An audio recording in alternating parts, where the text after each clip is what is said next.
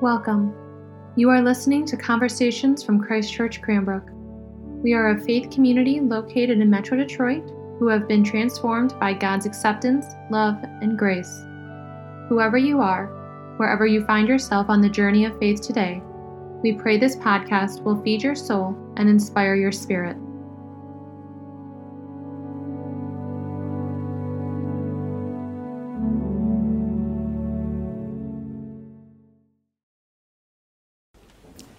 In the name of the loving, liberating, and life giving God. Amen. Today's gospel is the second half of a passage that we heard a couple of weeks ago, where Jesus is describing the signs of what has become known as the end times. You remember those? Nation will rise against nation. There will be wars and rumors of wars and insurrections. And there will be great earthquakes, famines, and plagues. And today we hear more about this day of reckoning. As Eugene Peterson, in his modern translation, puts it sun, moon, stars, earth, sea in an uproar, and everyone all over the world in a panic. It will seem as if all hell has broken loose. Well, I don't know about you, but it seems to me that whenever I hear the end times described in the Bible, I can't help but notice that regardless of the decade or the century in which we hear it, that it always manages to sound like it's describing the current times. And I don't think that's a coincidence. In the first part of this passage, Jesus describes these signs of trauma and tribulation as necessary birth pains. And Pastor Manisha made a wonderful observation a couple of weeks ago that if violence and disaster and suffering are birth pains, then it feels as if this world has been in labor since its entire existence. Again, I don't think that's an accident. The end times, as they are called, have been a mystery that the church has grappled with since the very beginning. It's something of a preoccupation for parts of our church even today, trying to guess the signs, read the tea leaves, and then face, famously making all kinds of public predictions that always turn out to be wrong. But it's not just those fundamentalists that do that today. The Apostle Paul, and even perhaps the author of today's gospel, thought Jesus would return in their lifetime. Today's letter to the Thessalonians is in part a response to their concerns about trying to work out the details of exactly when Jesus would return. It's one of the great challenges of the faithful life, I think. Knowing that God will one day come to set all things right. But in the meantime, in this in between time, we find ourselves with an awfully long and often painful wait. Advent is a season of waiting. It comes from the Latin word adventus, which means coming or arrival. And so the Advent season is a time of preparation and anticipation that directs our hearts and our minds to the coming of Christ. And I'm going to guess most of you probably knew that. But do most of you know that there are actually several comings of Christ that we anticipate in Advent? His first coming as a child born in Bethlehem, which we, of course, celebrate on Christmas. His second coming at the end of history, which we may have just heard a preview of. But there's another coming one that I don't think gets as much attention or fanfare, one that certainly isn't the subject of debate and speculation, but it's perhaps the Adventus that matters most. And that is Christ's daily coming into our hearts and so, despite our fascination with the end times, the scripture readings during Advent tell us to not waste our time trying to make predictions and speculation. Recall this whole conversation with the disciples This whole thing began with them admiring the grandeur of the temple and the glorious stonework. And Jesus is kind of overhearing this and he says, You know, you know, none of that is going to last. All of that will one day pass away. You, you do know that, right? Nothing lasts forever. Nothing in this life except Jesus. His point, therefore, is that we are to live our life on guard and ready, not weighed down and distracted by the cares and worries of this world, but awake, with our heads lifted high and our eyes open, ready to respond when the end times come. Because, in a sense, the end times are already here. And perhaps they've always been.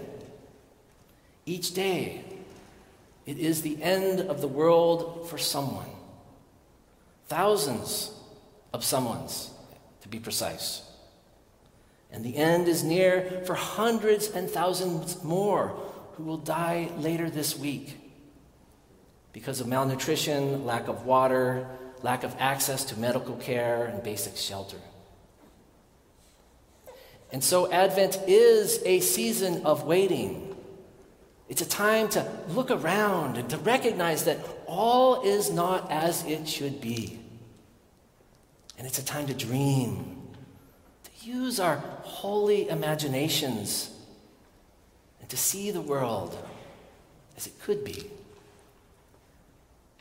And it's a season to reminded to be reminded that in the face of all of this brokenness, in the face of such persistent suffering and injustice, and a humanity that has become so lost amid a life of such constant change, the only constant, the only thing that will never pass away is God. And that God came to us as a child to show us the way home and to come into our hearts. So that in the meantime, in this in between time, we can be the body of Christ. We can be his hands and his feet, his eyes and his ears, so that we can love as Christ loved us until the day comes when God's ways and God's love reign on earth as it is in heaven. We don't need to read the signs. We don't need to see the tea leaves. We don't need to predict Christ's return. He has already come.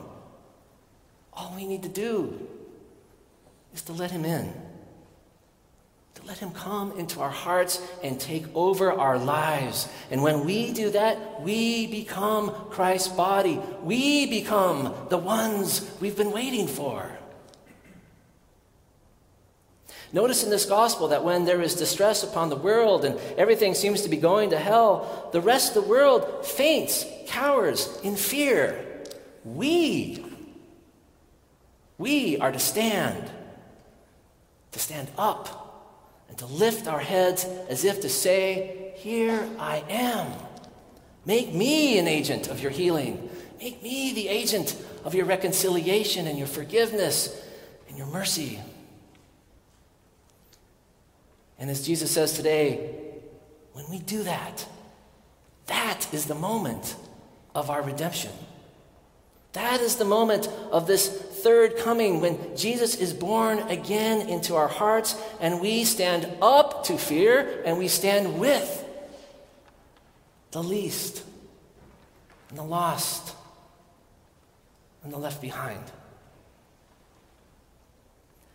The greatest challenge we face today, I think, is not war, not rumors of war, not insurrections, not the pandemic or our prejudices or our, even our divisions, as deep as they may seem.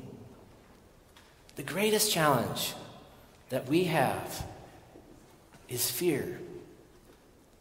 Because fear is at the root of all of that brokenness. And it is fear that keeps us from standing against it. Fear is what turns those who are different into an enemy. Fear creates divisions and distrust in our communities and even our own families. Fear causes us to live in scarcity and to look for ourselves out for ourselves first and remain blind to the abundance that is all around us.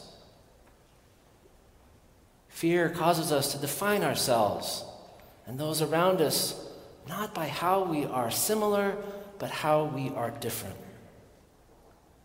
Drives us inward, it hardens our heart, it darkens our vision, and it stunts our imagination for what's possible. We just finished a six part series on how to thrive after trauma. And so we looked at practices that can help us not just to survive, but to be transformed by the tragedies of life and be reborn again and again into something new, something more compassionate, someone more connected, more forgiving, more grateful, and more at peace than ever before. And so we looked at practices like community, forgiveness, gratitude generosity, all things that help us rise to this new life. And it occurred to me as I was going through that series that to every one of those practices, the thing that held us back, if you were to boil it down to its core, is fear. Fear keeps us from connecting with others because we fear rejection. We fear being turned down. We fear what it'll do to our ego and our pride when we risk reaching out. Fear makes it harder to forgive because we fear losing our identity because our resentments and our grievances and our judgments have become way too much a part of who we think we are. Fear can keep us from being grateful because it means admitting that we are not the master of our own destiny, that we are, in fact, each of us indebted to others and dependent on others, beginning first with the grace of God. Maybe this is why the Bible tells us, and there are people out there who have counted this, more than a hundred times it tells us, do not be afraid. Over and over throughout Scripture, we are told by prophets and priests, angels, disciples, and even Jesus himself do not be afraid. But notice the Bible says, do not be afraid. That is, do not be your fears. It's okay to feel afraid, I think. The brokenness of our world, the birth pains that we see all around, are going to make us afraid again and again. The key, I think, is to not identify with your fear. Don't become the fear. Feel it, notice it, see it for what it is a warning that something's happening, something's about to change. God may be up to something. The end times are coming once more. And then see it for what the gospel says it is today the doorway to our redemption. The moment when the cries of this world lets Christ into our hearts once more, and we stand up and we lift our heads and we walk through. And the good news the good news is no matter what we find on the other side, no matter what the world tries to throw at us, no matter how bad it can get, no matter how hopeless it might seem, we have nothing to fear because it is none other than God that awaits us on the other side, waits for us with arms open wide to welcome us all home. And remember as well that Jesus has been there too. This world threw everything it had at him, including death. And he got up. God raised Jesus, and in so doing, said, No. No to the forces of evil, no, no to the forces of fear and death, no to the bullies and to the bigots, no to suffering and pain, no. You will not have the last word, I do. And that last word, it's the same as the first word. And he will be with you always.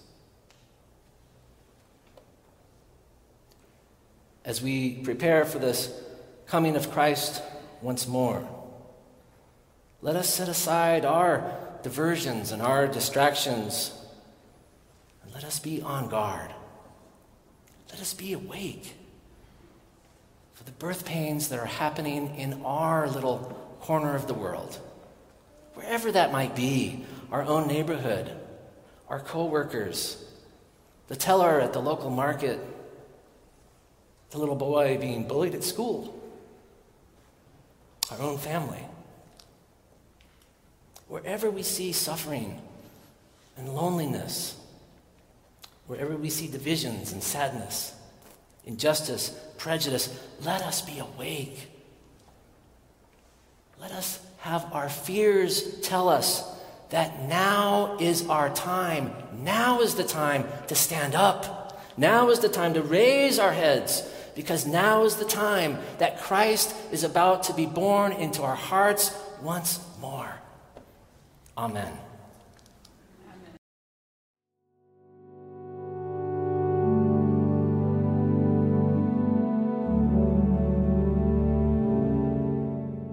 Thank you so much for listening to Conversations at Christ Church Cranbrook. To learn more about our mission, worship services, and learning opportunities, please visit us at christchurchcranbrook.org. You can find us on Facebook and Instagram at Christ Church Cranbrook. We look forward to you joining us again, and may God bless you now and always.